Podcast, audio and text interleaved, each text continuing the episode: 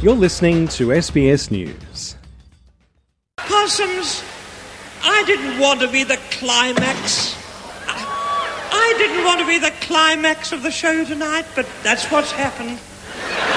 That's Dame Edna Everage, the glamorous housewife from Melbourne's Moonee Ponds, introducing Queen Elizabeth at her Golden Jubilee concert in 2002. If you've got any influence of the royals, please use it now.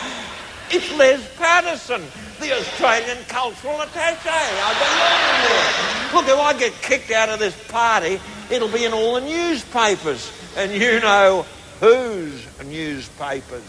And that's Les Patterson, the foul mouthed member of Australia's diplomatic corps, begging to be let into the party. Dame Edna and Sir Les are the two most well known creations of Barry Humphries, whose life and work have been celebrated in a state memorial at the Sydney Opera House. Humphries died in April, aged 89, from complications following surgery. The depth of his influence with the royals and with the media mogul Rupert Murdoch that Sir Les slyly alluded to, was made clear in their heartfelt tributes. Federal Arts Minister Tony Burke read a message on behalf of King Charles. Those who tried to stand on their dignity soon lost their footing. Those who wondered whether Australia's housewife superstar might this time just go too far were always proved right. No one was safe. Barry Humphries, through his creations, poked and prodded us, exposed pretensions, punctured pomposity, surfaced insecurities, but most of all, made us laugh at ourselves.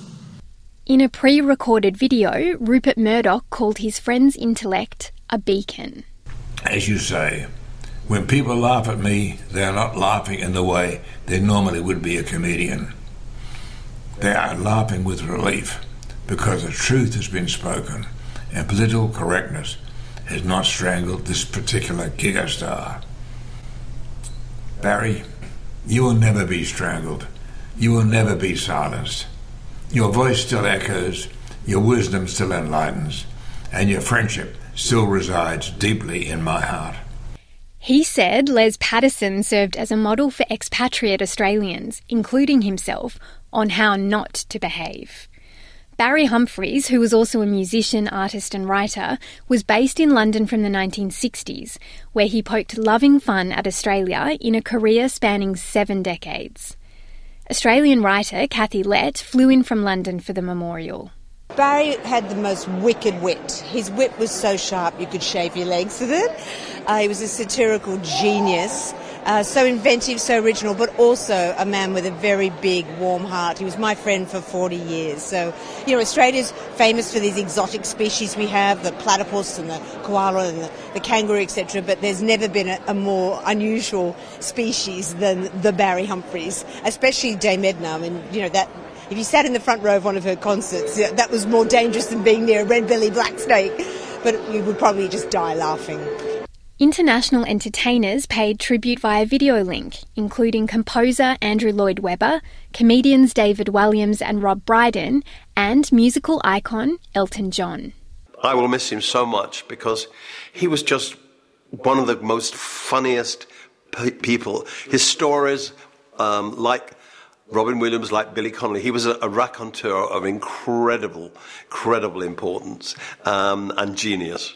Australian politicians across the spectrum also joined in, including New South Wales Premier Chris Minns, Independent MP Allegra Spender, and former Prime Ministers Malcolm Turnbull and John Howard.